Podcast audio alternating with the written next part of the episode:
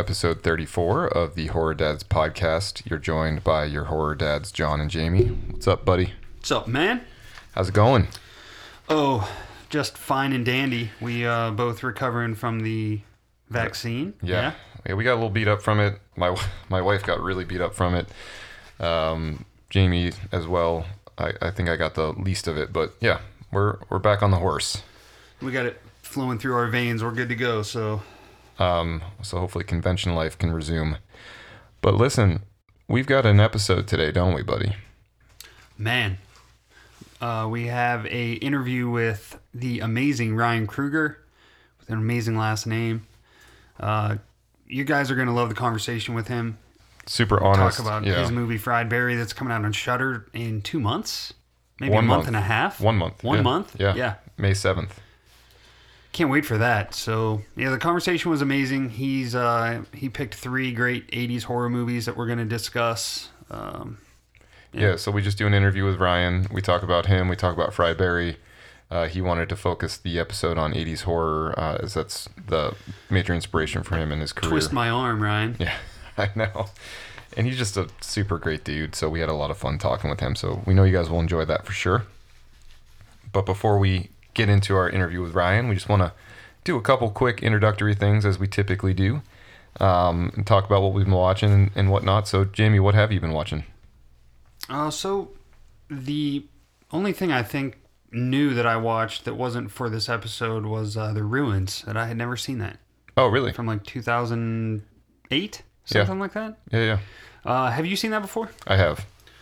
So I actually I kind of dug it. I dug the um, That's the one out in the forest, right? it looked jungle. Yeah. I read the Uh, book. The ruins. Uh, they they go and they find those ruins that aren't on any map Mm-hmm. for good fucking reason. Uh, it was fine. I, I had always, you know what happened is I was listening to the radio once. I was at work when it came out, and the radio DJs were bitching about the movie and how they had gone to the theater, and then it was just you know plants, and they were like bitching about it, and I was like, oh, they ruined it. I, I'm just like, I don't need to see this now. And then you went back to it and Yeah, but it, the thing is, is like it didn't ruin it because it's not like a who done it. You know what I mean? yeah. So- you kind of know the premise of the movie, hadn't it? yeah so it's it's just kind of watching it unfold um so it was fine it's like a survival you know It is Yeah. what it is it's a beautiful i love fucking beautiful jungle movies like that yep.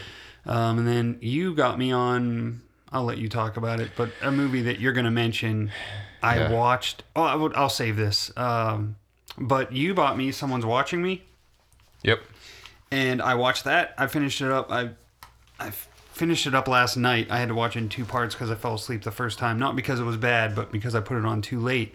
Uh, but dude, John it's so- Carpenter, Lauren Yeah. Hutton. Yep. Yeah. It's got a rear window sort of vibe to it. yeah, certainly. Um, Adrienne Barbeau too, right? and that is a who done. Yeah, and Adrienne Barbeau is great in it. Yeah. Uh, it's so um, watching it unravel and unfold is you know and the the terror that kind of she goes through that I Mm-hmm. guess any woman would go through when they're being stalked. Yeah, it's Um, very it's- linked to voyeurism and predatory. Yeah. yeah, the sense of dread that you have constantly. You know, um, any knock at the door, any ring of the phone is Mm-hmm. brings terror to you. So I thought that was a, a really great movie. It was what 78, 79? Oh, Was it that early? 70s for Oh, sure. Yeah. I mean, Yeah. I, I think it was made for TV as well. Yeah, it was like a made for TV, Yeah. which is weird to me. Yeah. I, I really, really enjoy that movie though. So I'm glad that you now have it. And I, Yeah, man, thanks need for buying that for it. me. I Can love it. borrow it? Yeah. Well, you watched one other thing with me that I was going to mention. Uh, yeah, go ahead. Yeah. which is uh, Shook. We checked out. Um, we were finalizing our, our pre-sale launch um, on our website and whatnot. And Jamie and I had a night where we hung out and, and did our fantasy baseball draft, uh, wrapped up our website launch, and then we we uh, we watched Shook. Yeah, we Shudder. were we were trying to decide to watch something that we had never seen. We settled on this one. Hmm.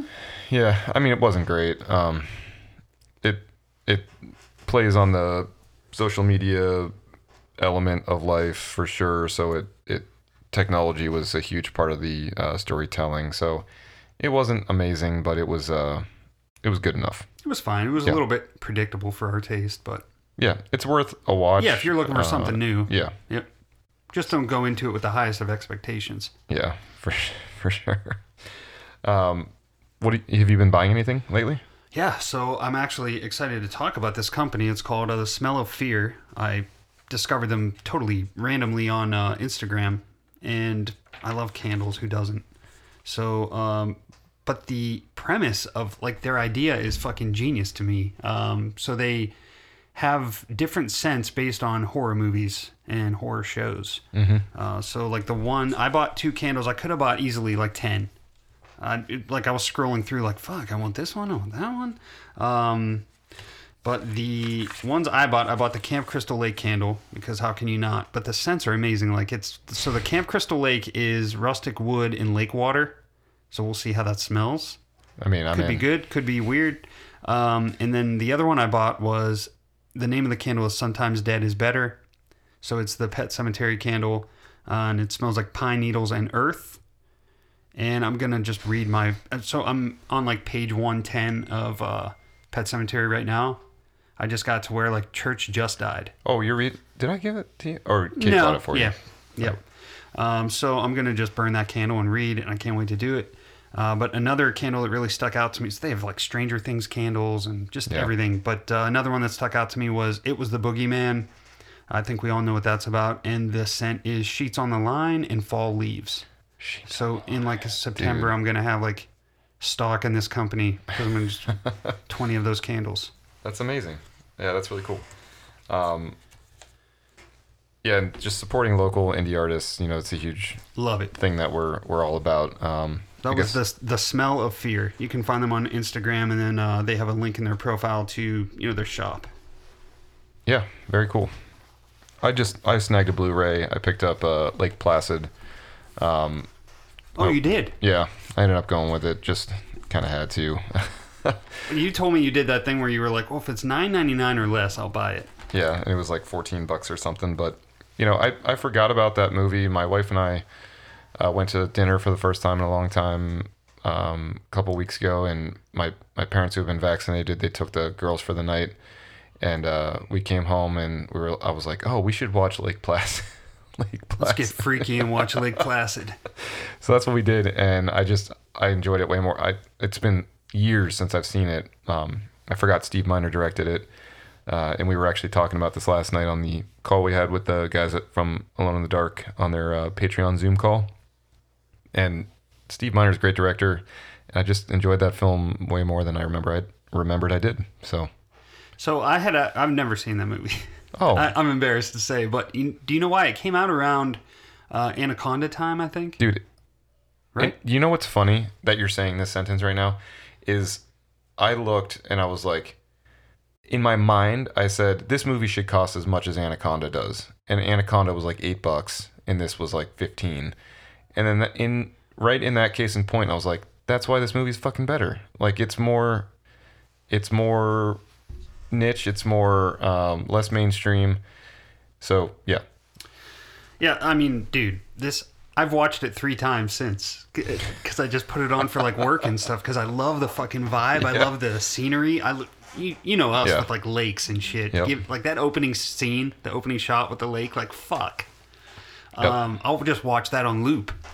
Fucking love it. Uh, so and, and also, I'm, I'm sure you get the vibes as well. But the um, uh, X Files episode, I can't remember the name of the episode when they go to the lake and there's like that mysterious creature in the lake, and they're not sure. You know, I get you right. I get I get total vibes from that episode, um, and I love that episode. I, I wish I could remember the name of it, but um, so dude, that movie. I'm really glad that you brought it up to me because.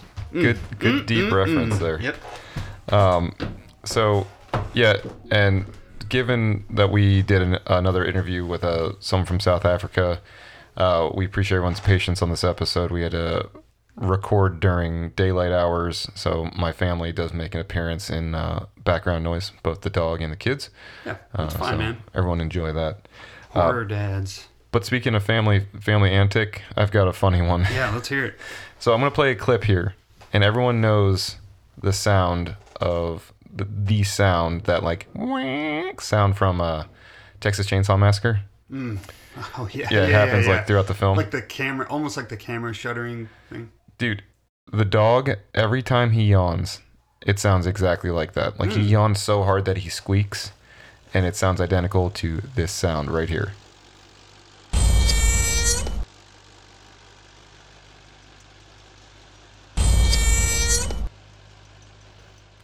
And uh, when when Finley and I were waiting for uh, takeout one night, they kept opening the door to the restaurant. They were bringing the food out to the car, and the the door hinge was squeaking. And she was like, "That sounds just like Bo when he when he yawns." so uh, that's a good horror reference there for uh, Family Antic. That's funny, man. In the middle of the night, your dog starts yawning. You're like, ah, Oh fuck. Uh, what do you? Anything family oriented? Yeah. So um, I I don't know if I my, my wife was like you shouldn't have done this, but I told my kids that the Pennywise lives in the sewers. So I live in Jesus like a I, I live in like a cul-de-sac. It's like a loop. So I'm always walking the kids around this loop. Just seems like constantly like I've footprints in the cement because I'm walking it so goddamn much. But uh, every time we go by the sewer, I tell my youngest, who's three, like, ah, back up a little bit. That's where Pennywise lives. So now every time he sees a sewer, he's like, "Is Pennywise down there?" Oh my god! And I'm like, oh, Jimmy, what the fuck? Oh God. And my wife was like, I've noticed you never talked about this because uh, your shitty dad. I'm like, well, he does live down there.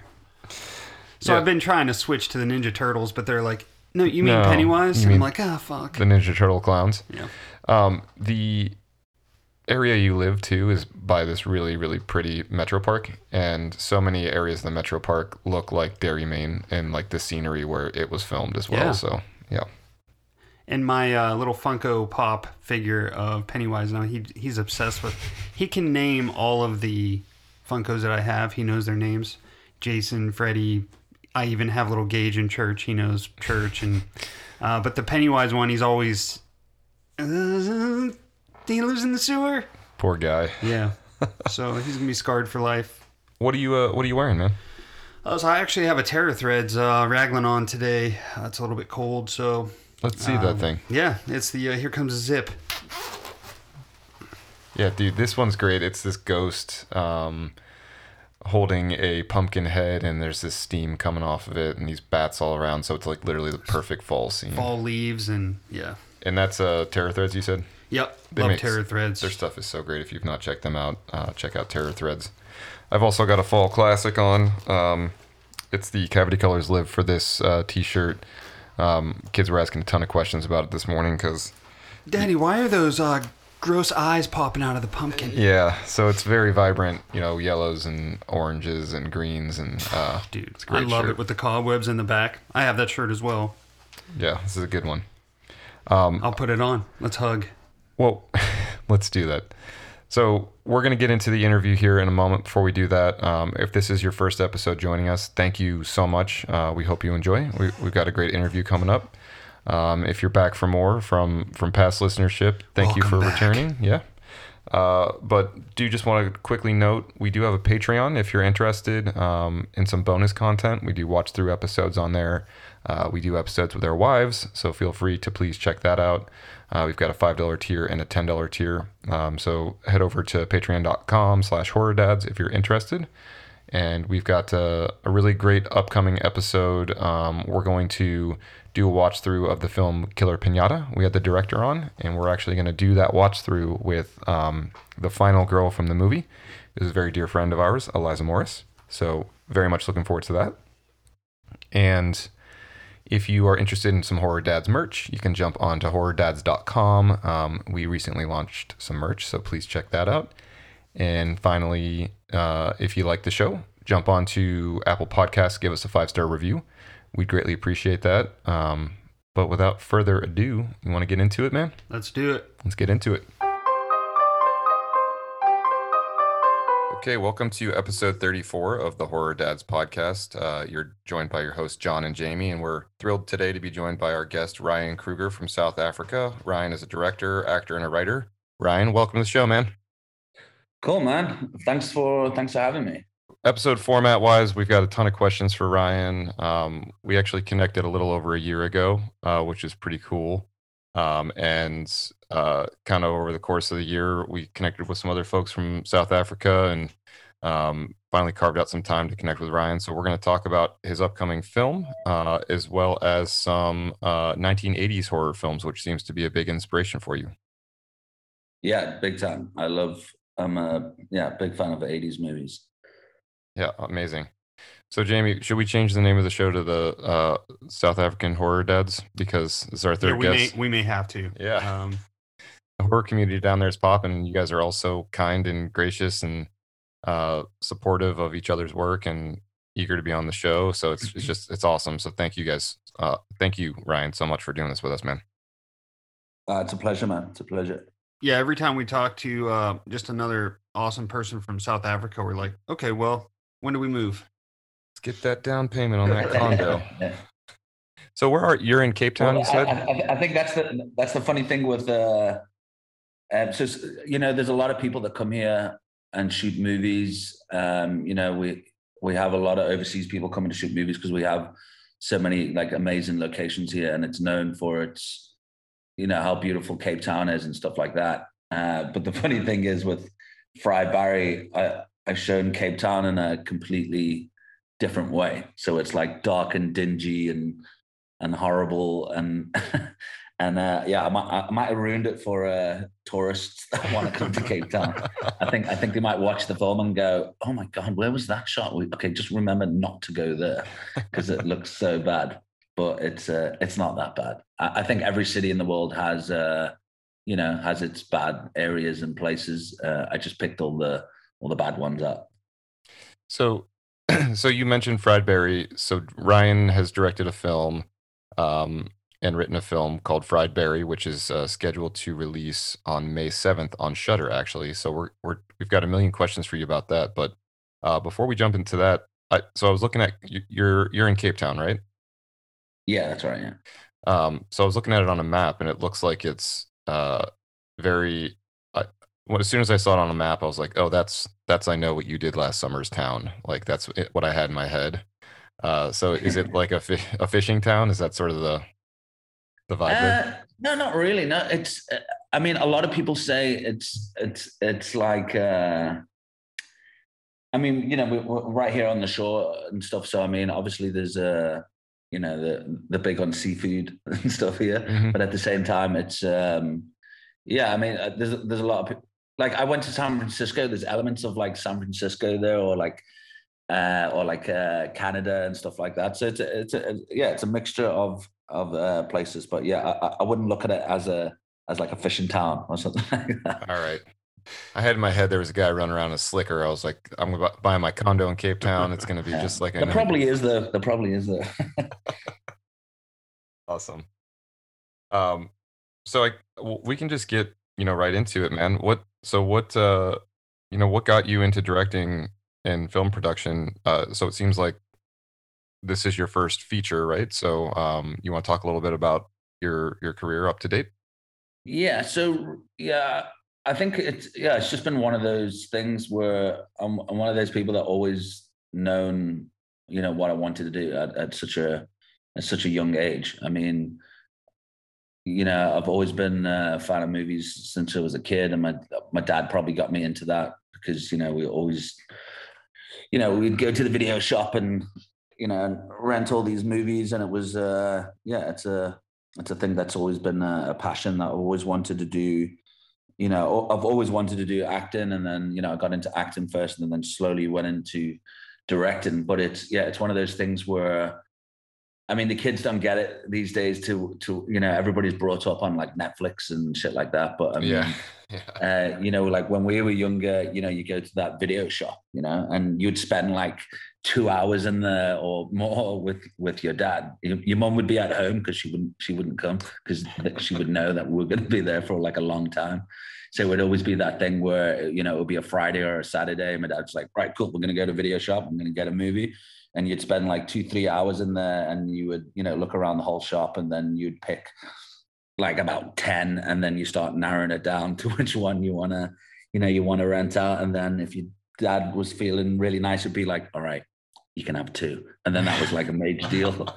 And then uh, yeah and I, I, and that was the thing. It's it's you know it's not the same when you i think there's uh, with the generation of people now you know it's one of those things where you i think you know if you look at netflix and different platforms you know they've got what they've got on there but there's a hell of a lot of films obviously that they don't have on there you know? So it's like quite a lot of films might get you know lost over the years you know that we that we know really well but it's not on all these platforms. So, and that's why I'm saying, like, when you used to go to video shop and you would have all these, you know, front covers to all these like horror movies, and you'd look at the front cover and you're like, yeah, that looks cool. I, I, I want to get that. So I think from from you know watching all these movies with my my dad and stuff, and by the time I got to like 16, I probably saw like most like uh, you know, uh, 50s, 60s, 70s, and 80s and early 90s films. But I mean, with these days now, there's that much content coming out. It's impossible to it's overwhelming you know, to know all the films like like it was. So yeah, so it's always been a big big thing. Got into got into acting, started making films, very much like the like that movie Super Eight with like all my friends on, on, in the summer holidays or the weekends, and you know go make movies and yeah, and then I basically kind of started directing without too much realizing because I was more concentrating on my acting, but directing as well. And I must have made about like fucking hundred movies do, doing that, which obviously the world shit. And we all, for some reason, we all had like American accents and shit like that.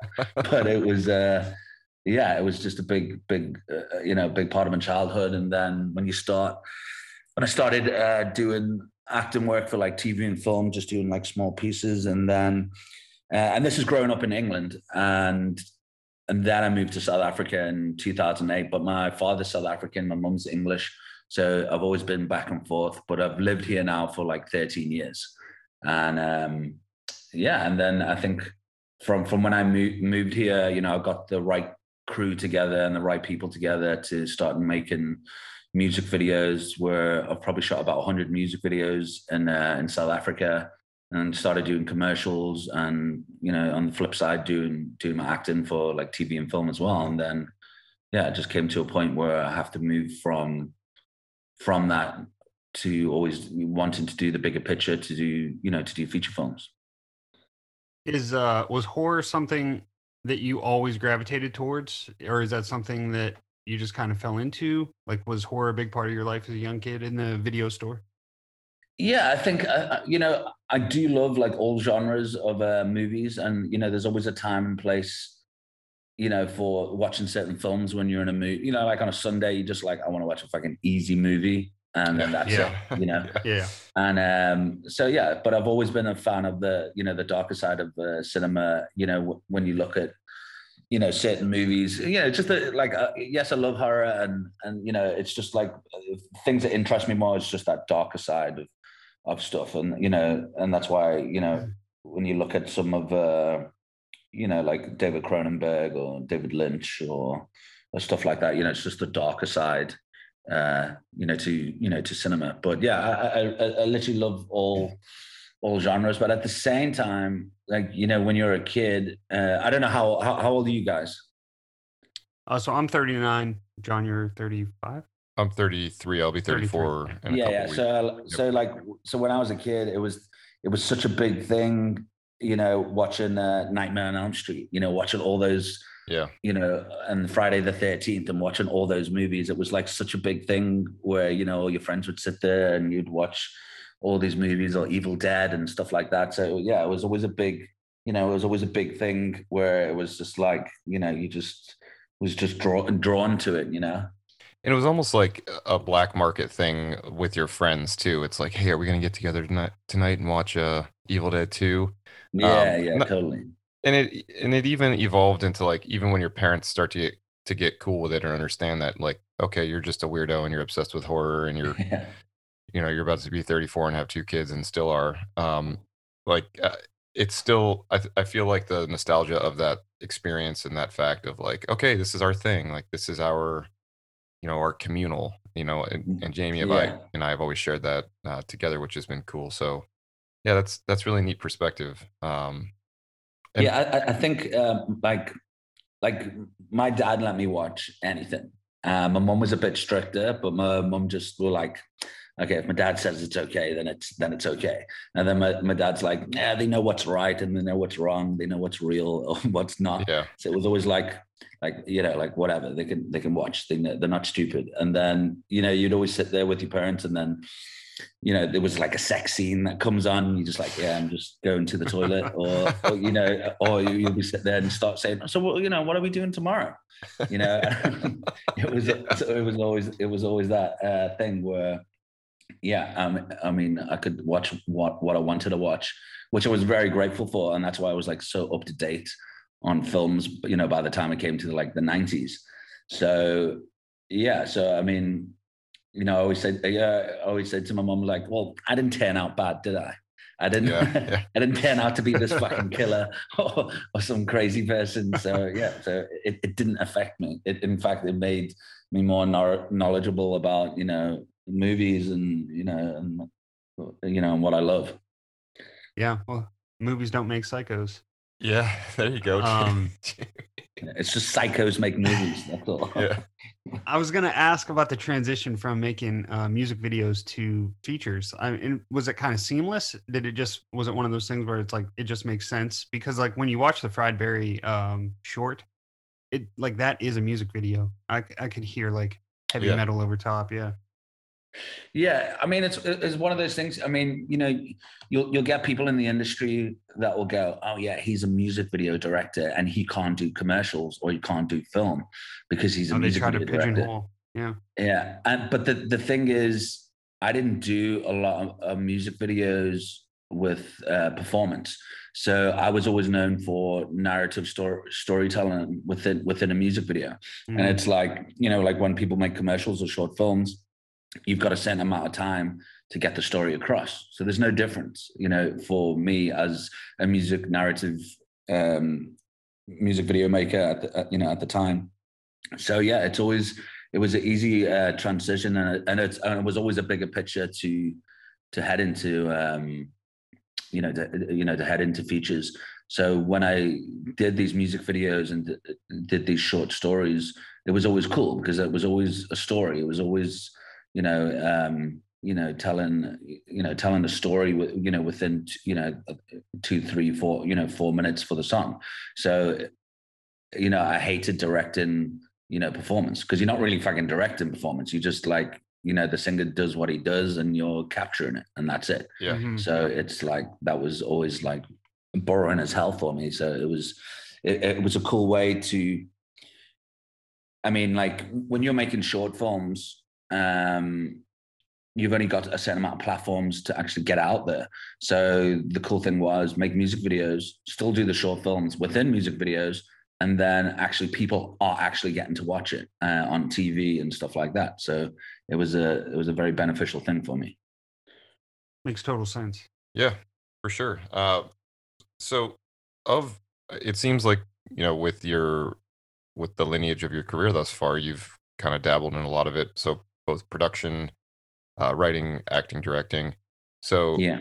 do you have a favorite favorite piece? Uh, like, is directing your favorite out of all of it?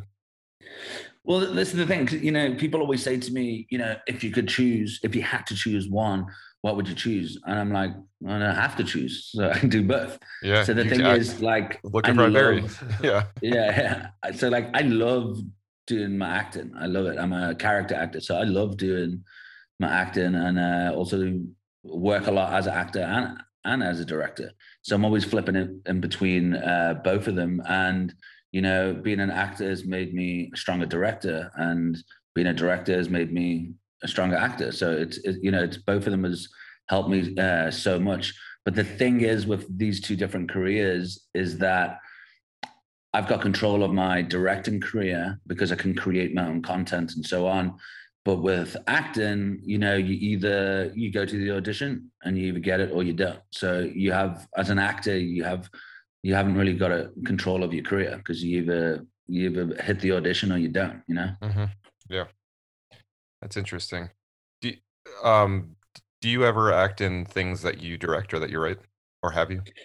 Uh, I I put myself in a small role in in Fried Barry. I was going to do a a slightly uh, it's a small role, but it was going to be a slightly bigger role, and I was just like, no, I can't. Um, you know, my, my, head was just mashed with you know directing and getting everything right, and I was like, yeah, I, I don't want to do it. I'm just going to do a small, a small thing, and I don't normally do that. Um, if you know, if it was within music videos, it would be like something like a cameo or some shit like that. But with this, and because I knew where I wanted to take it, and it's my first feature, and you know, I also said you know, to my DOP, I'm like, oh, dude, you should do that character, and you should you should be in it as well. So it was like a fun process where I got my producer in there, I got my DP in there, Oh, cool. and um, and they were like, Ryan, you got to do it. You got you got to do a part. And I was like, ah, I, I don't know. I'm like, I need to concentrate on stuff, and then and then I decided to to to do this one little scene at, uh, at a bar. Um, but yeah, it was it, it, it's cool. So I mean, yeah, I think it's a a nice little touch to it, and also so great that I got some of my crew members in, and um, overall it was just like you know, it was making making movies with your friends, so it was awesome.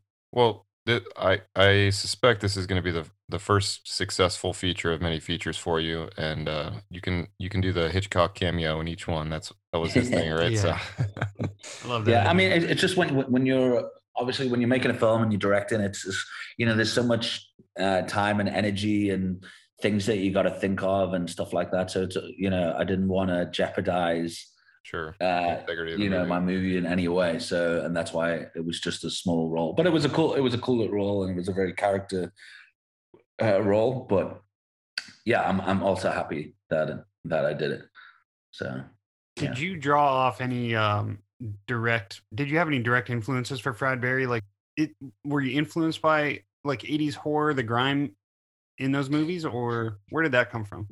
yeah, Like so I mean, Stud, for so the- Yeah, yeah, like pulling off New York City's like darker side, for example, because you kind of mentioned that a horror was sort of reflecting that. Yeah, so I think you know a, a, a lot of when you watch Fried Barry, there- there's there's so many there's so many like 80s like references in the movie, whether it's um whether it's ET or Starman or uh, Terminator or like 70s with the One Flew Over the Cuckoo's Nest. There's there's so many you know, uh, uh, you know, as like a fanboy watching, you know, that loves all all these old movies. There's there's so many references uh, in the movie, and with the feel of and the tone of stuff, uh, you know, it's going back to like either like you know David Cronenberg or David Lynch or John Carpenter, and um, yeah, it's it's yeah, it's all it's all the people that I love and, uh, and admire, and you know, and then there's my own you know touch of it. I mean, I, I think the three biggest um, uh, references with uh, Fried Barry would have to be um, um, John Carpenter's uh, Starman, um, uh, Bad Boy Bubby, this uh, Australian uh, 90s movie, and uh, what was the other one? Um, yeah, and like E.T. So E.T., Starman, and what, what was the other one I said? Bad Um, boy Bubby. Bad, bad boy. Yeah, Bad Boy Bubby. Yeah. So I think it was a mashup of like three of those, and then like you know my style uh, to it, and just all mixed up, and you know made it my own. That's awesome. Is is it set in present day, um, or is the time sort of ambiguous?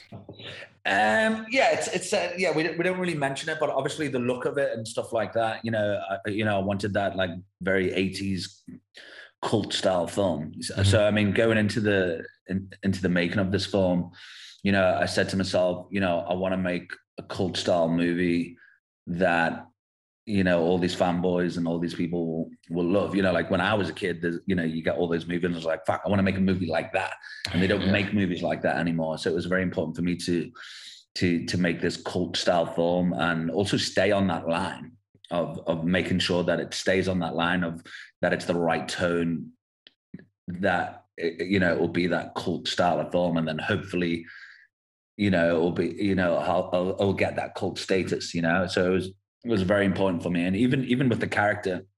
So i think you know over the years you know people try and create like you know like a new bad guy or a new character whether it's like jason or freddy or whatever or like a monster or whatever and they you know they, they, try so hard to you know whether the character's got a mask or is it a monster or he has his you know boiler suit or freddy has his like stripy top or what you know or whatever. Yeah. So for me i wanted to make that iconic character but also don't think about it too much in a sense because I, I think that's where people go wrong they were like oh, okay it's going to be like this monster or it's going to have this or it, you know it's, they're going to have their like little suit that they wear or whatever so for fried barry you know he's just in his denims. You know, Superman's got his cape, and then mm-hmm. Fried Barry's got his denim jacket and jeans. But it's more about his face, and he's such a, character. You know, the, the way he looks.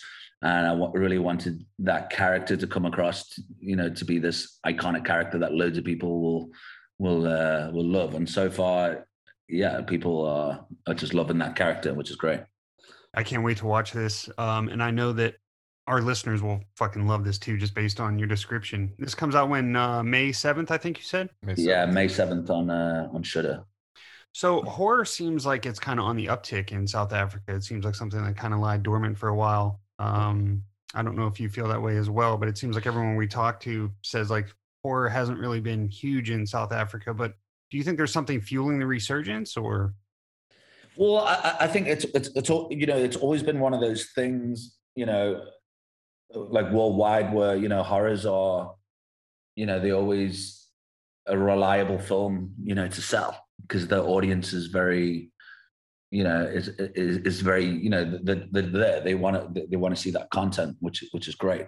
I think with south africa over the years i mean we we, we don't make these ty- type of uh, films. So I, I think over the past few years i think um I think horror is on an uprise in South Africa, but at the same time, you know, our our own industry here is very small. It's definitely grown and it's definitely getting bigger, but at the same time, you know, you can say it's on the on the the horrors on the uprise because maybe five films have got made. Yeah, with, right. Yeah. with, with, with, with, with horror, but I feel like I they're mean, all recent.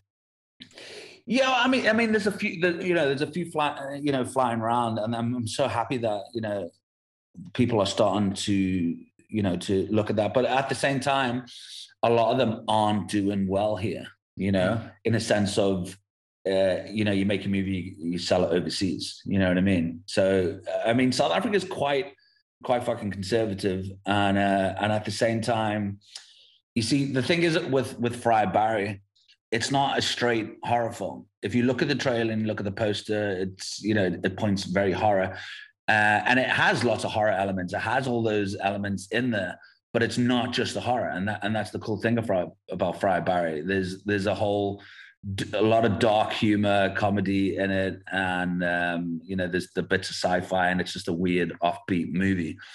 And and there, yeah, and that's why I say it's. uh, I don't look at Fried Barry just being 100% horror. And it's like, it's definitely the first of its kind to come out of South Africa without a doubt.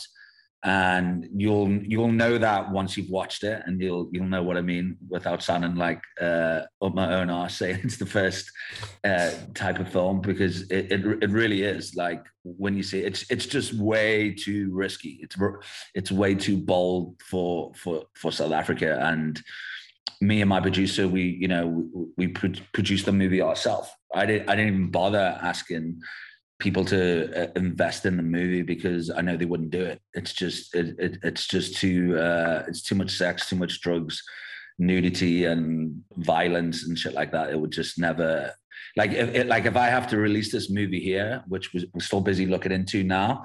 It, will be cut without it, without a doubt. It would be yeah. a, sens- censored version, without a doubt. So uh, that's interesting. Um, the production piece of it too. Um, but to be honest with you, man, uh, so we haven't seen the the entire film yet.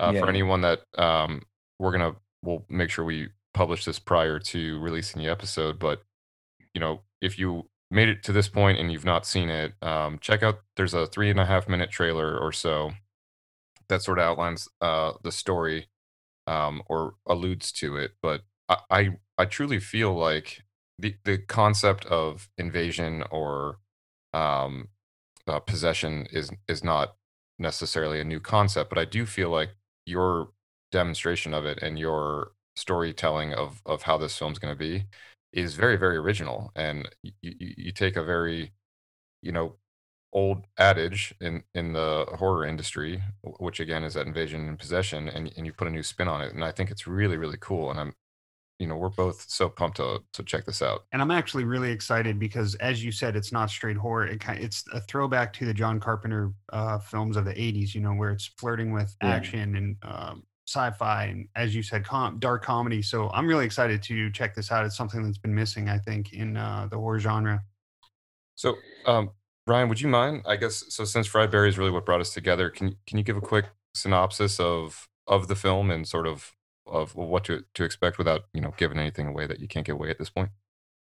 Yeah, so fr- um, Fried Barry is basically about a heroin addict uh, that gets abducted by aliens and spat back out uh, to Earth at, uh, on the streets of Cape Town. And, you know, the, it's almost like a, a, road movie in a sense of, uh, you know, we go on this journey uh, with Fried Barry. So instead of having a car, you know, it's uh, Barry's the car, and you know he's going through the streets of Cape Town. So yeah, it's it's a heroin addict of a bastard that gets abducted by aliens, spat back out, and it's yeah, basically this alien tourist on holiday, and he yeah he it's his journey. It's more of a, a trip of a journey, and that's why I say it's kind of kind of like a road movie, you know, where he's just going from A to B, and then we're following his story, and we're going on these drug uh, drug trips with him, and it's yeah, it's really like the audience is going along uh, for the ride, and um, yeah, and, and and that's the thing. I always say the movie is more of a an experience. You know, the the the narrative of the story. It's very simple. It's really easy. It's it's a movie that you can just sit and watch and go along. You know, for the for this journey, and it's also one of those type of films that you'll either absolutely love it or you'll hate it. it's it's it's one of those.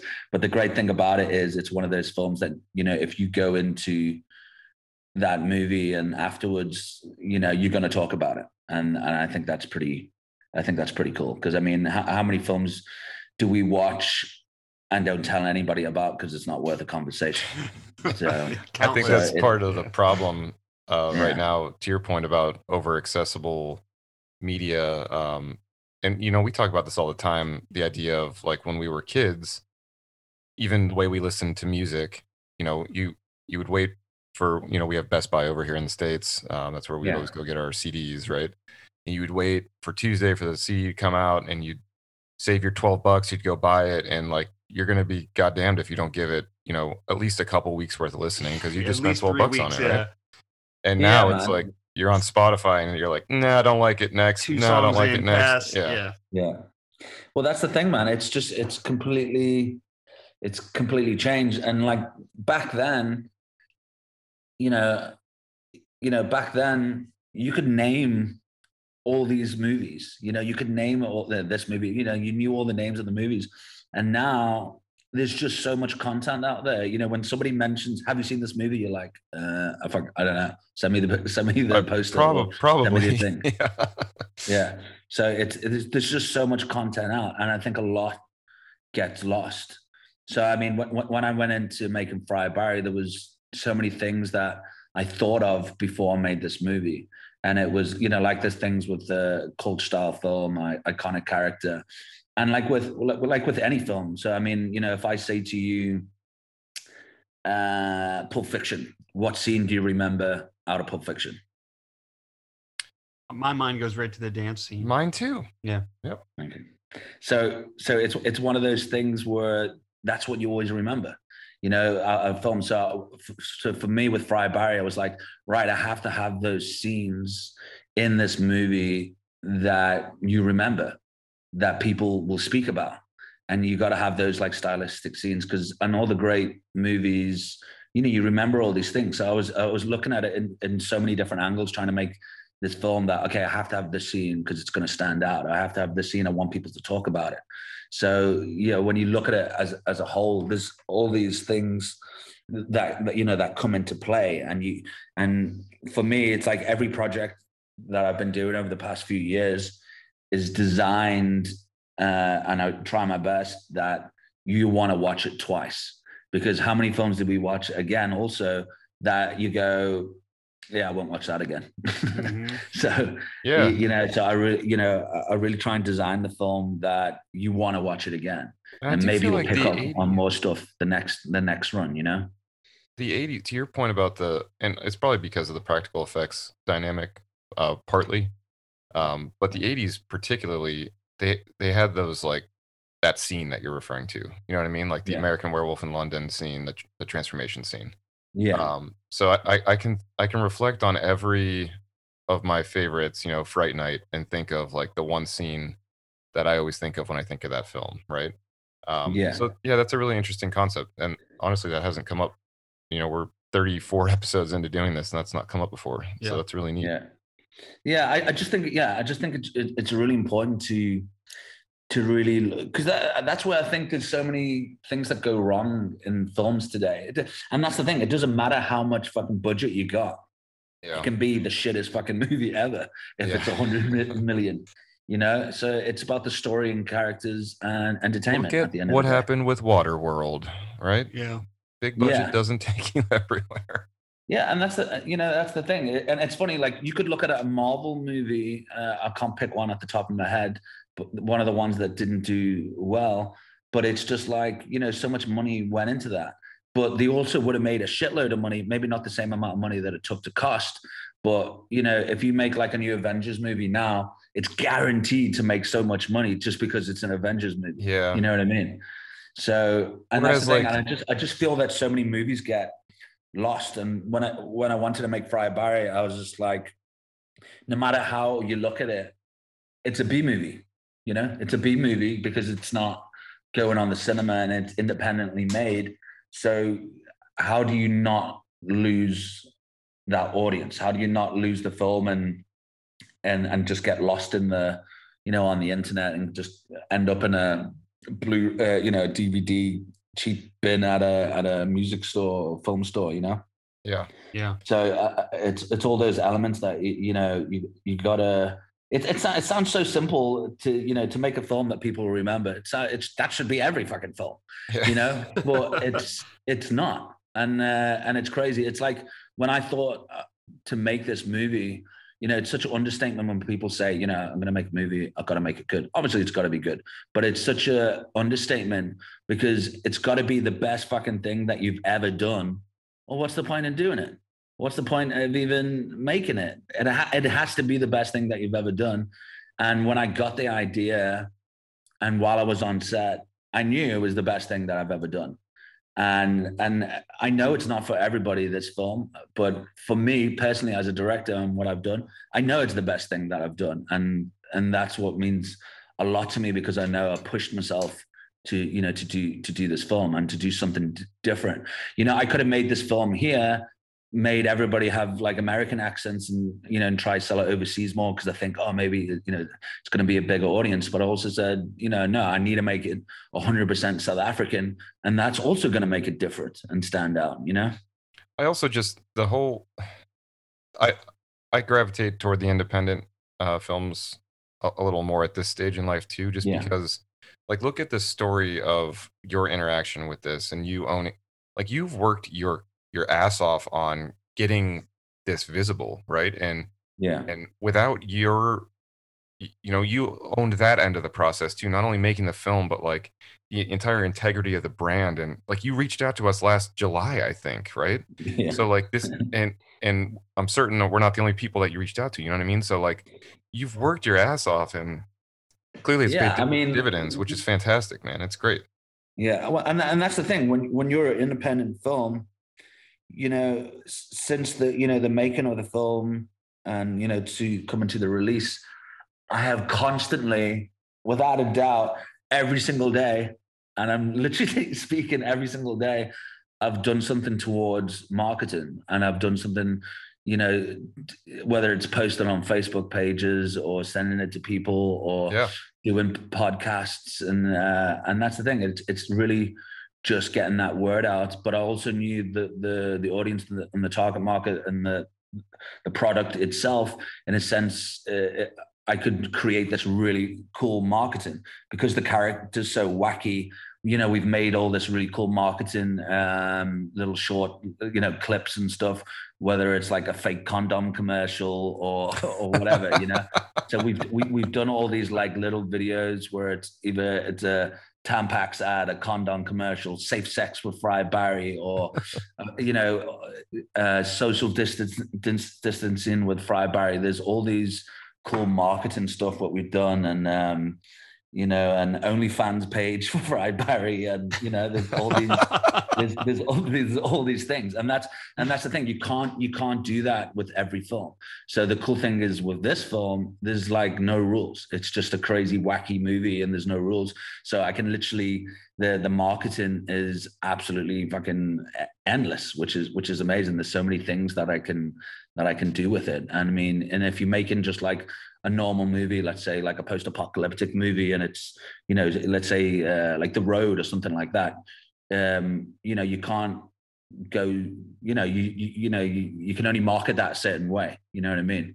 So you, you have to have you know the right film to be able to you know to go crazy uh, with the marketing, and then that also helps people and fans and to, to get people like well, who the fuck is this character like who is yeah. like fried barry and why is he doing a condom commercial and why is he doing a tampax commercial or and how is this well, guy gonna learn us uh, safe sex speaking like of that. which um so gary green he's the guy that plays barry right yeah yeah so he that dude by the way i looked him up on imdb he was born in 1963 and he looks like he's he's built like he's like 38 years old. He's ripped. Yeah, he's ripped. Dude, um, he's, he's he's ripped. He does a lot of trial uh, run-ins and yeah, he does a lot of uh, long distance running and stuff. Yeah, he's uh yeah, he's completely ripped. So it seems like he's got some um, history working as a stuntman and stuff too, and it seems like this is a very like physical role. A lot of like posture and body acting and stuff like that. Um, so uh, yeah, how how'd you come in contact? Did you guys have a relationship prior, or, or how, yeah, yeah. So so so Gary. So Gary's not a he's he's not a trained actor. Okay, so he he, he did a lot a lot of extra work. You know, he was known as a as an extra. He did a lot of extra work. Did some featured work. Did a little bit of stunt work, and I mean, I've used him as a extra, featured extra, in like a lot of my music videos, and I met him on this one independent movie uh, years ago, like ten years ago, eleven years ago, and yeah, then I just started putting him in, put, putting him in my my stuff, and I just I love characters, so I, you know, he's just got this very interesting face, and um, and that's what you know drew, draw me to him, and I think that's what like when he turns up as an extra on set you know, you get, you know, you there's other directors that are just like me, and they go, oh, let's, you know, let's get a shot of this guy because he looks he looks cool. He's a he's a yeah. character. and um, I mean, even the people that watch Fried Barry, they were like, oh, the prosthetics on that guy was amazing. I'm like, no, no, that's that's that's, that's his face. That, that, that, that's his face. That's what he looks like, you know. So yeah, and he's just uh, yeah, he's a, he's a he's a cool character, and he's you know he's offbeat. He is a bit weird, but in a good way. And I I probably know him more than most people, uh, yeah, I spend a lot of time with him, and um, yeah, he's a cool, he's a he's a cool guy. And uh, um, you know, when we when we made Fried Barry, the one thing was, you know, I, had a lot of scenes that were dialogue scenes that were scripted and stuff like that, and I was also open to a lot of improv on set and stuff like that, and to, to come up with ideas on the spot, uh, which I love doing. And I think that you know that made a lot of the magic for the movie. But the only guy that didn't improvise was Gary because he hasn't got that acting background and mm-hmm. he didn't, uh, you know, he, never went to acting school or anything like that. So for me, I was like, I had to be work very close with him and be super strict. Uh, but the interesting thing with that, because he was the only one that didn't improv, I had to, as I said, I had to work very close with him. But it was funny because his character as the alien Barry is that he mimics a lot of people, you know. And then when I'm directing him, you know, the camera will be next to me, and you know, I would say to Gary, okay, copy my face. Now do this face. Okay, now copy my face. Now do this face. Now That's do this cool. face. So he was copy. He, he was mim- so his character's mimicking people, and then he's mimicking literally in real life for yeah. direction. yeah. And because in my head, I'm I'm I'm editing, you know, the scene in my head, so I know what I need. So I'm like, okay, I'm gonna cut to this guy, and then I need this reaction from Gary, and I need this reaction from Gary. And then when you watch the film, it, it's so funny because it looks like he's hitting all those comedy beats. You know what I mean? As, sure, as, it's, yeah. as it's going. But Gary worked super hard. Uh, he was always willing to do another take. And you know, at the beginning of the shoot, you know, I just I said to him, you know, you know, don't feel intimidated by all these other actors and all these very well-known actors in South Africa that's in the movie. And I said, you know, this is this is your spot. You're you're the main guy. And I said, just listen to me very carefully, and we'll do it. And I promise you, like people will fucking love you at the end of this movie. And um, and I said, you know, you're going to do great. You're going to do brilliant. You just, uh, yeah, you just just just work hard with me, and we'll and we'll get there. And he has. He's worked super hard, and I think he knew this was his this was his break as well, you know, um, because uh, you know because from the extra background, and even like some of the people that have seen the trailer, they're like, "How the fuck did Gary Green get this role?" You know, they've been like, "How the hell did this extra become a lead in a movie?" You know, and uh, and it's that's a cool story though. Yeah, Yeah. it's a really cool story. Yeah, and, I, and that's the thing. I, I think Gary's like he's like ashamed of the the extra work, and I was like, dude, don't be ashamed of it. That's your journey. You know, you you uh, you've literally come from the barn and rose to the top, and I'm like, you're a fucking lead. Like every single actor in this town, obviously wants to be a lead in the movie, and you're you know, you know you're the lead. You've got a great story. Don't you know? You've Yeah. got such a better story instead of somebody saying, you know, I went to acting school, I did this, and then I started uh, doing this. I was like, dude, you were a fucking extra. You were you've been on like a hundred sets, you know, being an extra, and he, he was also known as this like annoying extra where he's just trying to outshine everybody in the background and stuff like that. You know, there'll be a scene where oh god there's just so many stories. There'll be a scene where you know it's like you know the camera's there and there's two people talking at a table. And then in the in the far distance in the background you know he's just meant to be you know doing the fish you know opening his mouth pretending he's talking you know just sipping on a beer or whatever. And then gary's got his arms flowing everywhere and he's you know overreacting and stuff like that. And the people are like who the fuck is that in the background? okay, let's bring it down. Or like swap them out, swap them out. And uh, and there's just so many stories. But the sad thing and the funny thing was with that is that you know he just wants to be seen. He just wants to be noticed. And I'm happy that you know I saw something in him that nobody else saw in him, and he's got a look. And you know, and that's you know I've explained to Gary as many times. It's like, dude, you've got this look, and that's that's you know that's that's that's uh, that's your thing you know he's nobody can you know no that's why i'm saying like nobody could have done this part better than barry uh, than gary you know nobody Yeah. nobody could have done it better and that's, That's really i think cool. that's that's the important thing So how how did you get synced up with Shudder? How did that process work? Um, it's obviously very exciting, and it's going to get enormous visibility for you and your film. Um, so how how that how that happen? Yeah, well, it, it, it was the whole process. Obviously, you know, finishing the movie, taking it to and sending it to uh, film festivals. You know, and then you get one big festival that comes on board uh, that will take the film, and then another festival sees that we're playing at like Fantasia, and then they go, "Cool, we, you know, we we want to take your film as well." And it was just that thing that was just you know jumping from festival to festival. But also when I went to the states.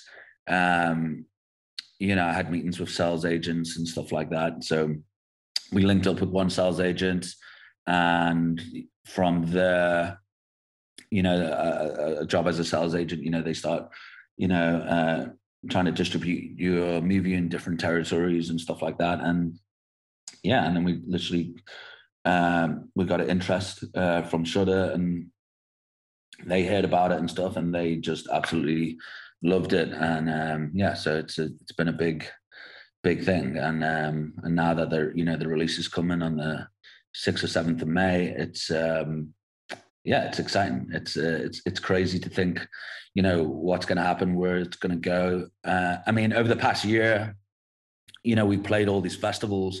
And at the beginning of last year march you know we went to cinequest in san jose for the world premiere and that was just before COVID hit.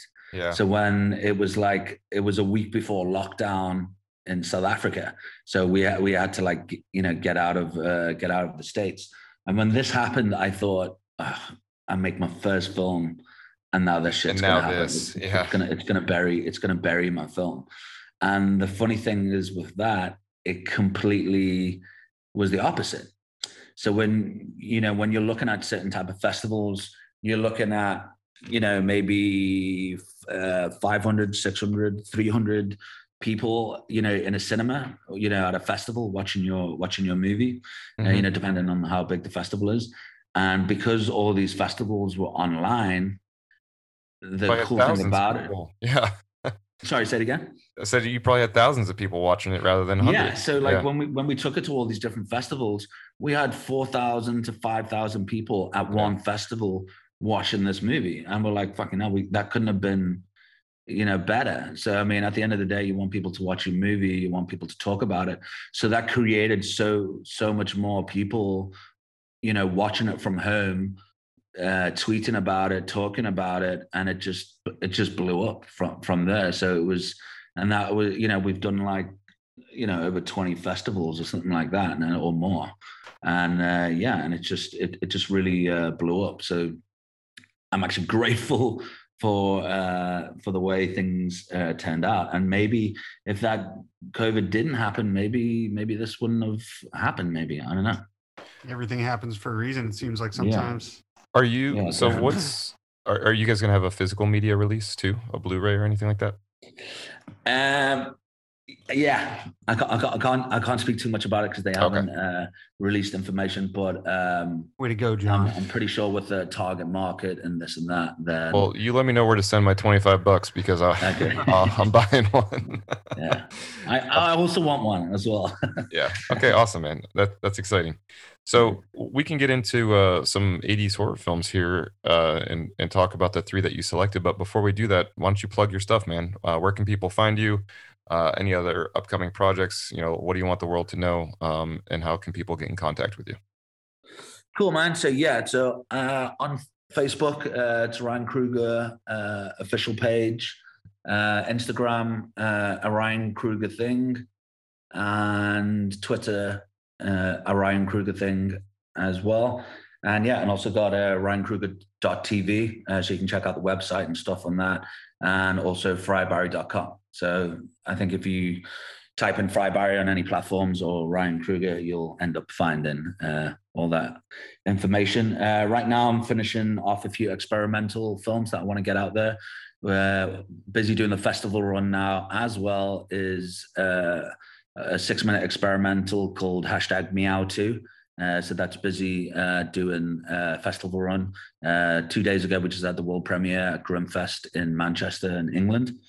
And yeah, I'm just working uh, trying to get the next feature uh, on the go and yeah, checking what's going to happen with that. Awesome. Love it. Excellent, man. Um, all right, you guys want to jump into some films here? Let's do it. All right, so the first film we're going to talk about is 1983, directed by John Carpenter. Uh, which movie is this, Ryan? Uh, Christine. She is seductive.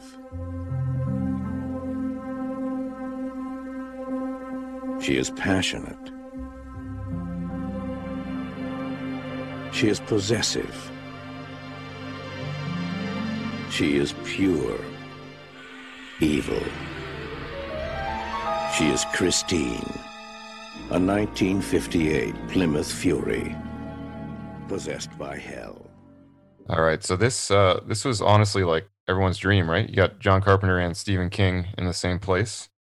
Um, I think all three of us are incredibly fond of this film, but I, is the word on the street John Carpenter and Stephen King don't get along? Is that a real thing? Yeah, I think. Yeah, I think. I think I had. I th- yeah, I think so. I'm, I'm sure I've heard that uh, that story before, but we could be totally wrong. I don't know. I, I, I hope it's not true, but I guess maybe it is. Yeah, you always want to believe that like your your like icons love each other. and It's a get along. ridiculous thought, really. Yeah, It's it like- really is. Yeah. No, you two have to fucking like each other because I like both of you. Right, like they all Yeah. coexist in your fairy tale. Yeah, well, it, it's like uh, uh, The Shining, you know. Yeah. Right, sure, yeah. yeah.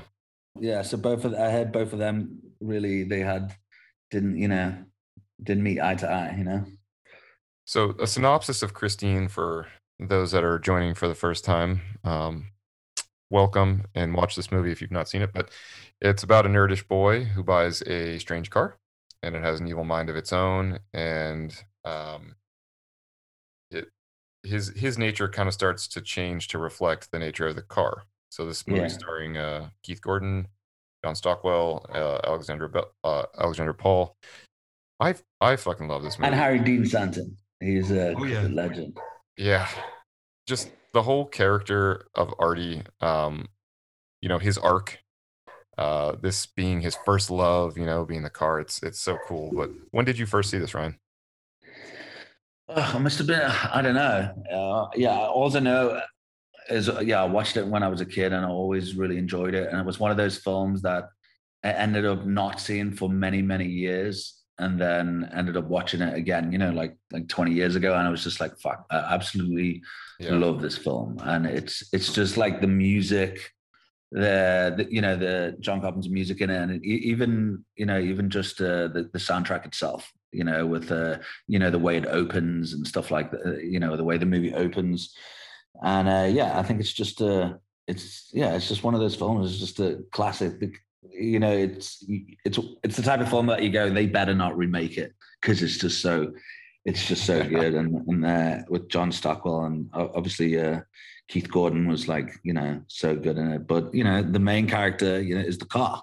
You know, and uh, it's just like the way they made it and you know the one scene that i absolutely love in the film is you know it's just that that scene when you know they break into the garage and they just mess his car up and you know then he stands there and he just watches and he's like you know he says like what is he he says show me oh he says go and then you know the the whole car starts to you know you know starts fixing itself and uh, just the the process of you know how they made that and stuff like that. It's just you know it's just uh The idea Awesome. that they, they they had to actually take one of those cars and ruin one of those beautiful cars. yeah. I, I think they got yeah they got quite a few. I think they it's, I think yeah I think they got quite a few of them just to you know to do all these things and do it in reverse and, and everything. But uh yeah, such a such a classic uh classic film. Yeah, there's so many scenes in there. That scene in particular is one that's so striking. Um, and then another one of my favorite scenes is when uh, the Jim Morrison lookalike, that bad guy there, It's like John Um, Travolta. It's yeah. Jo- John Yes. Morrison. Yeah. Grease. and he's uh, running down the road and the car's on fire chasing him. Christine's on fire. Oh God, I just love that Yeah. scene. And fucking John Carpenter's score going in the background. I always Yeah. forget that the dude from Friday the Thirteenth Part uh, Two is in this. Ned. Yeah, Ned. Yeah. yeah. I I love that guy. and he's always just uh, he's just Ned, always just like smiling like a creep, giggling. Yeah. I um I'm a sucker for any I love 1950s culture, American culture in general. Um but any movie that does a throwback to the 50s, you know, Night of the Creeps does the same deal. Um uh are, have you seen Night of the Creeps, Ryan? I'm sure you have. uh, not yet. No. Oh dude. I That's a that's a must. I can't. I honestly can't wait for you to watch that. Um, that's it's a, it's a really good one. So, but it similarly, it starts off in the fifties, uh, and then takes place in the eighties. It's an eighties film, um, and uh, same same sort of deal. That kind of like open opening scene. You you mentioned that Ryan. I I love the Yeah, yeah. opening scene of Christine, and um, it's just so impactful, and it lets you it dictates it early on. Like this is gonna be a ride. Um, but yeah, Yeah. the whole culture. You know the uh the high school. Oh, sorry. do you- Are, are you talking? uh, Yeah, sorry. Are you talking about the, the '80s film Night of the Creeps? Yep, the Yeah. one with Tom Atkins. Oh yeah, yeah, yeah. Sorry, man. I thought it was talking about like a new film, but it's set in the '80s. No, no, no. Yeah, the the Night of the Creeps uh, from the '80s with uh, Rusty from uh, the Vacation movies and uh, Yeah. Tom Atkins. Yeah. Yeah, yeah, yeah. Um, but yeah, this this movie is just so it's so classic and wonderful. Is does this rank in your? Is this your favorite Carpenter film? Would you say, Ryan? Yeah, uh, I mean, Carpenter's got so many great films in the '80s, a but hard yeah, it has question. to be. Yeah. It it has to. Yeah, it definitely has to be. Yeah, I think it's. Uh, yeah, yeah. I'd say. I'd say it's up there with uh, the thing. You know. Yeah. But then you I- also got Big Trouble in Little China, and you're like, uh, there's so many good ones. There are so many. good Really, so many. Yeah. You know? I definitely think the thing. I mean, the thing, the fog, Halloween. Yeah, it's just it's hard. But I think the thing's Yeah. probably my favorite movie of all time. But I, I think this is the thing with you know when they, I always find, I mean, it's uh, maybe it's just because of the the age that we are and stuff like that. But that's why that '80s look of films and feel it's just so good, and, and that's why I think, you know, when they make modern horrors and stuff now, and they set it back in the '80s, it's just so much better. Yeah. you know what I mean? It's just so, Agreed. it's just so much better. It's, when they make a modern movie now and set it in the 80s, it's automatically just is so much better than just doing it in modern day and you know Well, first and foremost, it instantly removes the cell phone, which is like the Yeah. number one thing. It's like, how do we get rid of this fucking thing? It's like the yeah. the precipice for any horror film in modern Yeah. days. Well, like, well, that, but but that's why they you know years ago that's why they say God you know the cell phone killed you know killed the horror movies but then they switched that up with there's no fucking reception Yeah. you know just got to happen in the mountains. yeah yeah yeah yeah awesome. Anything else on Christine before we move to our next one? Um, no, uh, yeah, like I said, it's just uh, there's just you know, there's so many, it, there's just so many scenes in that movie. It's great, and all the you know characters. I, I can't remember the, a lot of the characters' names. Uh, or, sorry, actors' names. You know, so it's, you know, it's that um, you know, it's that you know the old guy that owns the uh, the garage. Yeah. Uh, yeah, yeah. that that guy, and then the the guy that sells him the car. And you know, you get those two actors. They've been in so many movies. You know, you So know many. the face. You've seen them in so many movies, and it's just like, yeah, it's such a Even that detail of like the guy that sells him the car wearing the back brace. It's like such a non-essential aspect of the of of the storytelling, but like e- even that nuance, which clearly was written in the book, but even that nuance, it just like it creates this. He's physically debilitated, and like you continue just to kind of like feel debilitated through the film. I, it's it's strange, but like it, there's so many layers of impact to your point of like things you feel and don't even realize you're feeling, and things you you don't recognize, but your brain is recognizing, and it just it it impacts the story in a way that you can't you don't even realize, and it just it's it's incredible. Yeah. Because I mean, well, that's the thing. It's like it's almost like you know, if it wasn't you know, if it wasn't for that guy selling selling him the car, you know, it, it, you know, he's got that. You know, it's almost like he know he knows the evil behind it. You know. Yeah. Yep. He's like, oh, I just got to get this shit off my hands. Yeah, let's get it out. Yeah. Yeah. Yeah, he dude, that guy's been so. He he was, if you remember, he was the, also the guy in. Uh, it was in Home Alone. He's the, the guy that shovels the the snow. He was Yep. also that dude. Yeah. Yeah, it's crazy. Um, all right, cool. Let's let's jump to uh our next one in uh 86. Jamie, you want to introduce this one? Uh, so I think we're going to The Hitcher. Heading west on the long, lonely highway, only his dreams for company. Until My mother told me never to do this. Before many miles, he'll wish he'd taken his mom's advice. When Jim Halsey let the hitcher into his car, he opened the doors of hell.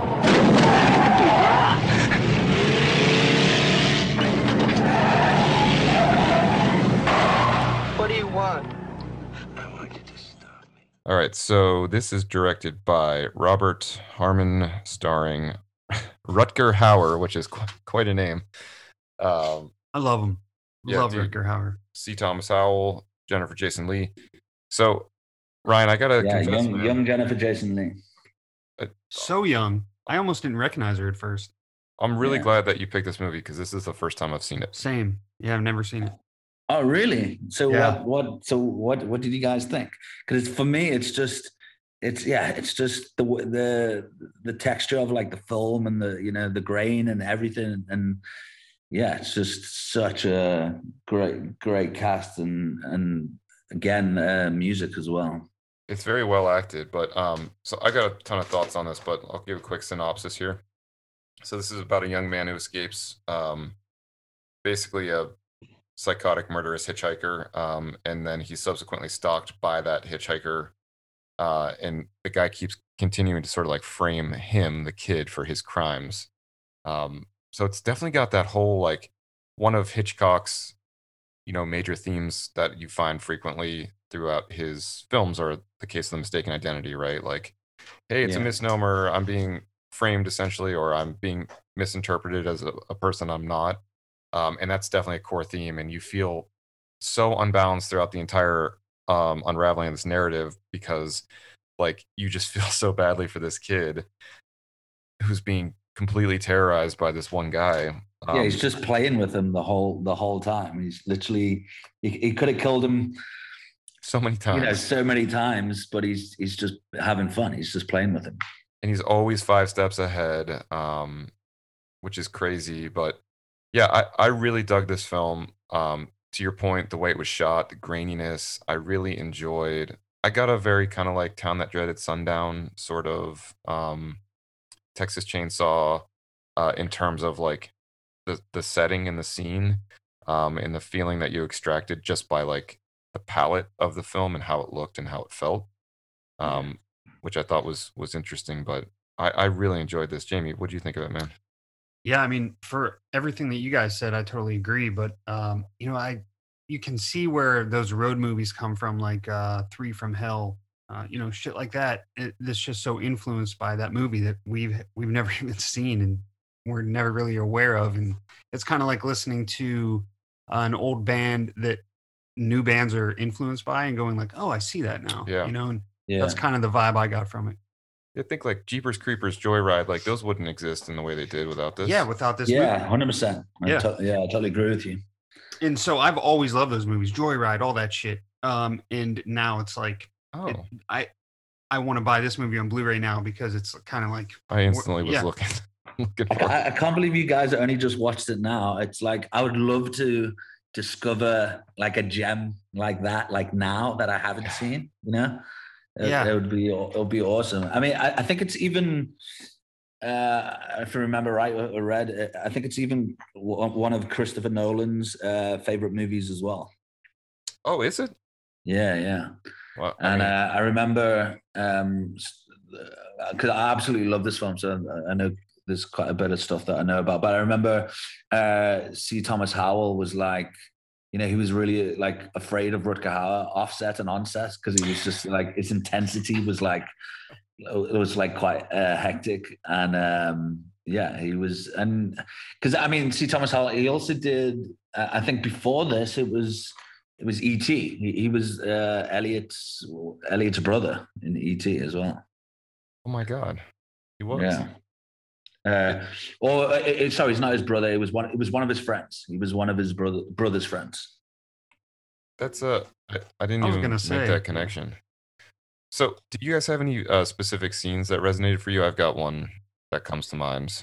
Um, when when uh when Ru- um Rutger Hauer's in the uh, interrogation room, and there's Yeah. that okay through the through the glass, and he like mutters his name, and then he just slowly like looks up directly at him through the one way glass. Like, talk about a paralyzing and debilitating. Yeah. Oh, it was just so good. It was like just like they've, they've they're just connected in so in so Yeah. many ways. But yeah, Very it's such a such a great great scene because the the you know that he ends up playing the game with him. You know what I mean? So it doesn't it doesn't even matter that the police have got him or anything. You know, it's it's like it's between both of them and that's it. It is not nobody else matters in the end. right. And I do love like the police come at at him, uh, our main character, so hard throughout this entire film, and then once they re- they realize, and like the very traumatic, traumatic, traumatic scene happens that we won't reference to spoil anything, but afterwards they they honestly are like, yeah, you know, we fucked up, we're sorry, um, we get it, you're you're probably upset, and it's like, goddamn, yeah, you're goddamn right, I'm upset, like you completely fucking ruined my life. Yeah, but uh, but I even thinking like looking at the the movie. I think it if um, it's either the director's first film or second film. I think I think it's his first film, and even you know when you look at that film, you know again it's it's a very easy story. It's a very simple story, really. But you can also see that it's very you know it's a very entertaining movie. But you can see like all the money went into the end of you know towards the end of the film when you got all the helicopters and the cops and the Sure, and the sure, yeah. chasing you know on the on the road and stuff but uh yeah it's just a great build up you know Yeah, for me, that movie was just all about the two actors, uh, C. Thomas Howell and Rutger Hauer, because they both fucking kill it. And Rutger Hauer is so, he's such a powerhouse just by like, you know, his facial expressions and like that scene when uh, uh, the main character spits on his face in the interrogation room. Yeah, dude. And then afterwards, he's like ugh, almost like playing with it and like smelling it and like ugh fuck. Yeah. that's a really memorable scene for me because Rutger Hauer just sells the shit out of it. So yeah. this guy's not really made that many films. So no, he really hasn't. you're right, Ryan. It's uh, The Hitcher was his first uh, feature. Um, Okay, cool. Yeah, yeah. Did mostly he- TV like- and stuff after that. I think He did those Jesse Stone movies with uh, Mag with uh, our boy Thomas Tom Selleck in it. Magnum PI. You're right. Yeah. Um, yeah. I used to watch this with my dad. Yeah. Uh, when I was in college, like I remember I'd come home on the weekends and we watched this. That's that's cool. Yeah, for, I, I think I I think for me, uh, there's there's so many scenes. You know, there's the scene in the diner, you know, with the um, with the with pennies. the, you know with the co- with the coins on his eyes, and but even even even the um, even the very first scene with Rutger Hauer when he gets in the car, um, it it it's the way you feel in that scene is you know it's it's very much like um, oh shit, what was that other movie? Uh, is it Funny Funny Games? It was the Final German Games, and, yeah. and We American. just So that with that film, you know, these people come around to the house, and you're like, okay, just leave, just get out my house. And you just, you just you're just so like, oh my god, just get get out. Like, why won't these people leave? And when Rut- Rutger Hauer's, you know, he's not this talkative character, so he's just sitting there, and the guy's asking him questions, and he's just like, he doesn't tell him where he's going or anything. He's not really speaking, and it's just like, you know, like what the why did you know if you were in that scenario, it's like why the hell did I pick up this person? Now this person's not talking to me. He's not saying where he needs to go or anything, and it's just like you've got this nutter in your car. Like it's and it- you know it's that bit where he pushes him out of the car, and then he just freaks out in the car. You know, he's he's so scared and he's so happy that he's like, yeah, fuck you, and he like throws him out of the car. You know? yeah. Yeah, you can tell he felt instant regret to pick him up, but then it's like, well, what do I do now? But even Uh, as Yeah. he's looking over his shoulder, I'm like, oh, he's gonna crash into something. Oh yeah, yeah. But he proverbially, I guess, does crash into something because the movie then comes down Yep. hard on him. Yeah. Um, yeah, I always love that movie or that moment in movies when the uh, protagonist turns. Yeah. Like that moment when you feel like, oh shit, because like you said, that there's that buildup even in funny games where like you know that these are bad people and you know that they have uh, terrible intentions, but Yeah. it's like up until that moment, you know, they're acting nice and and there's always that moment when they turn. You know, you see it in their face or in their eyes or something they say and it's always so fucking terrifying. And Rutger Hauer has that moment here where you're like, oh shit, fuck. Yeah. Well, this is a great pick, man. Thank you for introducing us to this movie. Um, we we both are huge fans of it now, and um, Were you was this on your radar before, John? Were you aware of the movie?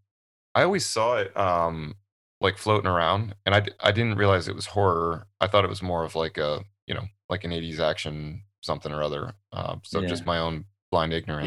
yeah. So I'm really really excited that this is now part of our life. It was one that I've always wanted to see, but it goes back to what Ryan was talking about earlier, where like it wasn't streaming anywhere. So I was like, well, I don't really have access to this. How many movies do you think were made that are just sitting They, I- I- somewhere yeah, exactly. from the 80s? Yeah. Like unpublished. Ugh, it's actually devastating to think about. Yeah, there must yeah, there must be so many. But that's why I'm saying there's there's so many films that is that's why if you look at the youth now and the people that's going on, you know, I mean, most people are on Netflix. So you you, you got to think about what's on Netflix. Okay. So I'm not I'm not just talking about, you know, the horror crowd. I'm talking about the, the rest of the world Right. in a mm-hmm. sense of like most people are on Netflix and they they watch whatever's on Netflix. yeah, if it's or not on there, they don't know whatever. about it. Right. Yep. So the that the new generation of people, they're probably not gonna know about so many, you know, so uh, many films. The only, uh, you know, when they have those, I think on Netflix where you got the, the classics, where it'll, maybe it'll show ET or, you know, other Spielberg films and stuff like that. But think about all these other films that they're just not gonna watch or Netflix just won't put on there, you know. So there must be so many films that's just people are not gonna know or see. Well, And then when it comes to searching for stuff, whether they're going on like, you know, Apple TV or Amazon, they won't even know what to search for because, you know what I mean? They're not getting properly introduced to stuff, you know? Yeah, that's why. Like, thank Christ for like Scream Factory and Arrow Video and Yeah. Vinegar Syndrome. They're Yeah. bringing these movies back from the dead. You know, like, there's shit that I bought that like I had never even heard of, and I was like, well, shit, this was made in '87. I'm gonna love it. So And it's crazy because I remember even I'm so glad they picked up He Knows You're Alone, that Tom Hanks um, was like Tom Hanks' first film. And I- remember watching that movie in college, and for the past like 10 years, I've been trying to remember. I mean, clearly I could have just gone IMDb, but I always had this like fond memory of watching this film in college with my roommate and just like reflecting back on it. And I was like, oh, I, I got to remember to look that up. I got to remember to look that up. And I never did. And then when I saw you know, Scream Factory was doing a release of it, I was like, thank Christ! Like I've been thinking about this movie for a decade, yeah, and they're they're doing this with it now. It's gonna get get it watched, you know. So Yep. I can't wait to buy it. Um, yeah, I, yeah. I just think because if you think about it, like when we were kids, all the the reason why we knew so much about other films is because of the trailers before before the film. You know what I mean? yeah, yeah. So, and so now the thing like is now skip. you have to you have to go search for it if you want to find something out. You know, we were forced to watch those trailers before the movie, or you went to the cinema, you watched the trailers before the movie. So the majority of the time now, unless you go on the internet and search for it, or you watch a movie at the cinema, that's it. So you're not going to know about all these other other movies. You know, like I think we got it got forced down our necks when we rented videos, and that was a big part of renting the video. Like, oh, what what else is coming out? You know? Yeah, yeah, for sure. And I love like even even old DVDs or VHSs now. They're- That's still Yeah. on there, and you're like, oh shit, I forgot about Yeah, the the movie from that nostalgia, time." yeah, Yeah, but Uh, e- even the transition from uh, video to DVD, and if you remember, there was there was a, there's still a hell of a lot of movies that didn't get the print on uh, on DVD. You know what I mean? So there, there was there was many movies that I knew of for years that didn't come across to DVD to much later, and there's still film like you said now with Arrow. Some you know they're bringing stuff out that that maybe didn't get a DVD release like so so long ago. You know? yeah, I for sure, It. man. All right, let's hit our last film. I can introduce this one.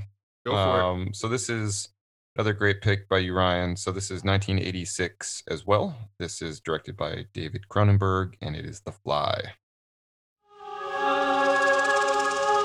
I think you're making a mistake. I think you really want to talk to me. Sorry, I have three other interviews to do before this party's over. Yeah, but they're not working on something that'll change the world as we know it. They say they are. Yeah, but they're lying. There is a limit, even to the imagination. Human teleportation, molecular decimation, breakdown, and reformation is inherently purging. Where our greatest creations meet our deepest fears. Something went wrong, Seth. When you went through, something went wrong. You are about to go. So this movie, starring Jeff Goldblum, Geena Davis. Um, Before we talk about it, do you want to get a snack, John? oh, I texted Jamie. I was like, I was like, you cannot eat even a Triscuit while watching this movie because it is so it is so gross. Yeah. Um, yeah, but it's it's also Je- Je- uh, Jeff Goldblum at his at his best, man. You know. Yeah, this Oh, movie really is, is. so good. Yeah. Um, and he he is he is this movie. Um, have you guys seen the original? The the one from the I have Oh, a 50s? not. long, a long time ago. Long time ago. I watched it not all that long ago. Um, because I really do love the creature feature films Yeah. from the 50s and 60s. Yeah, classic.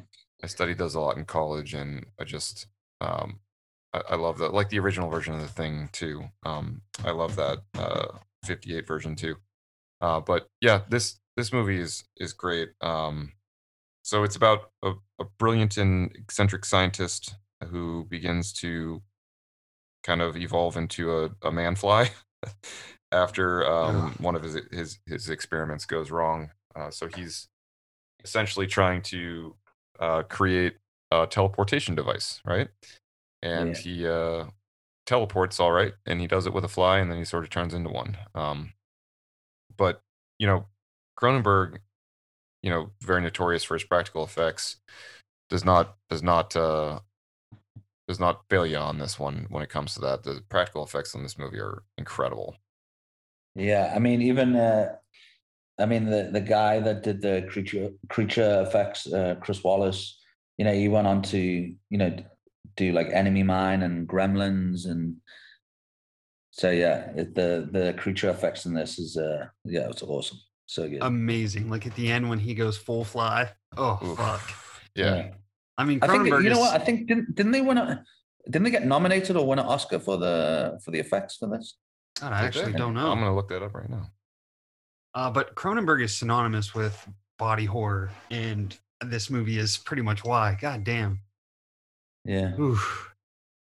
Um, I mean, how- when he, when when he turns, you know, to, to, to- not even before he gets um, any of the fly symptoms, just more of the, you know, the it's almost like the drug drug addict face. You know, all these like spots in his skin that's just rough, and he just looks like he needs a good scrub and a shower. yeah. Yeah. Oh, and I love that scene too. Like when he's uh he and Geena Davis are at the market and they're they're at that little cafe and he keeps putting the sugar in. yeah. Um And he just won't shut the fuck up. yeah, and you can Yeah. just tell like you're like, oh, something's going on here. Uh I, I love that. Also, I feel like his character in Jurassic Park, uh, Dr. Malcolm, is just like, it is this guy. yeah, to- yeah, totally, yeah. It was just the the most saner version. Yeah, yeah, yeah. yeah. Like if he hadn't turned into a fly and went Yeah, yeah. to um, a tropical island full of dinosaurs instead. Or, or he turned into the fly and then turned back human and it became sensible. Academy Award for Best Makeup and Hairstyling. there you go. awesome. Wow. Yeah. Um, yeah, we we mentioned Cronenberg on our we did a Canadian horror film uh, themed episode. Um, and just all of his stuff, you know, is is really top tier. Um, just in terms of storytelling as well as practical effects, because you know, oftentimes those two things aren't synonymous. Um, and story will get lost because, you know, to your point that you had referenced earlier, Ryan, like you've got um, hey, I you know, I'm going to really focus on this one thing, and sometimes that takes your eye off the ball.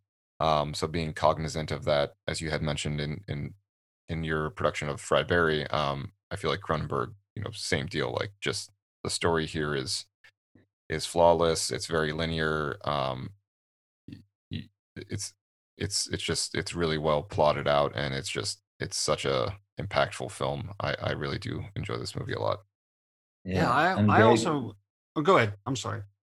No, no, cool. I was just saying, yeah, great cast. Like, and Geena, you know, even back then, like, you know, Geena Davis doing uh, Beetlejuice and stuff like that. It was like, it was such a good cast, you know, and it was also an odd cast for even for Jeff Goldblum at the time, you know what I mean? Great. I was gonna say I loved uh, the character arc for David Getz.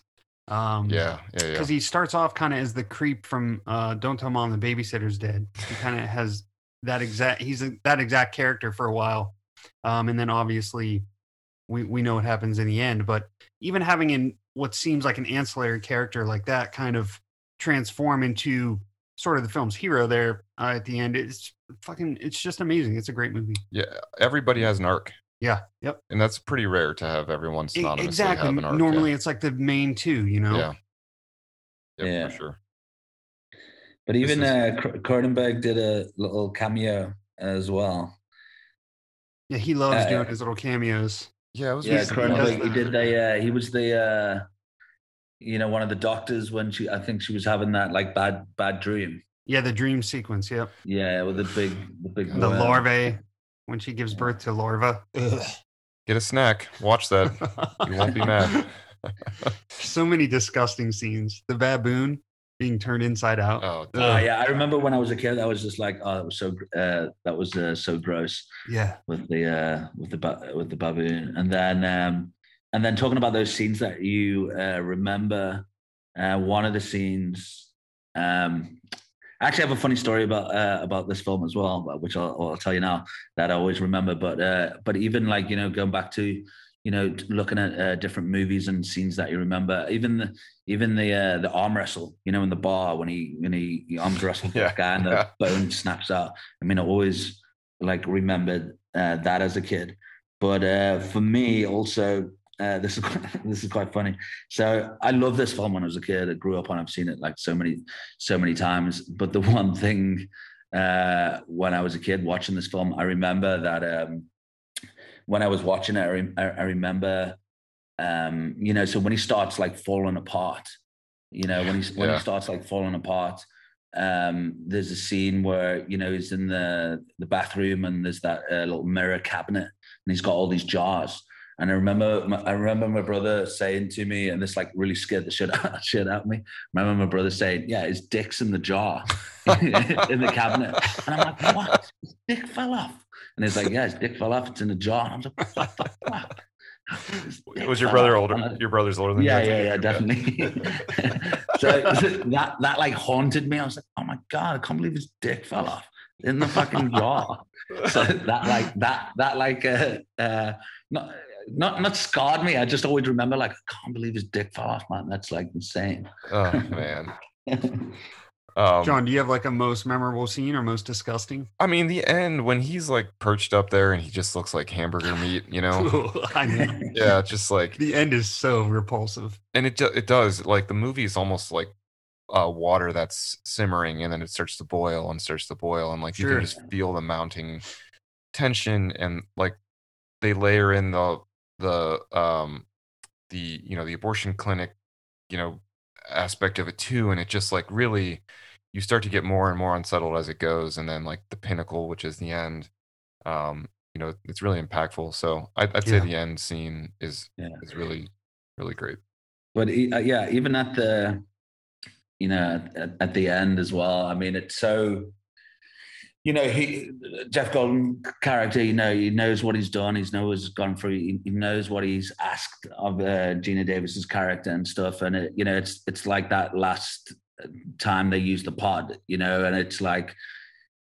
you know, he disappears, and then the the door opens, and it's like that, and he just like fucking falls out. You know yeah, and he's just yeah. on this floor and he's just like crawling and you know there's a bit of gore here and there and then it's just like you know she's holding that shotgun and he's just and he's just like you know you gotta you gotta finish me off you know yep So tragic.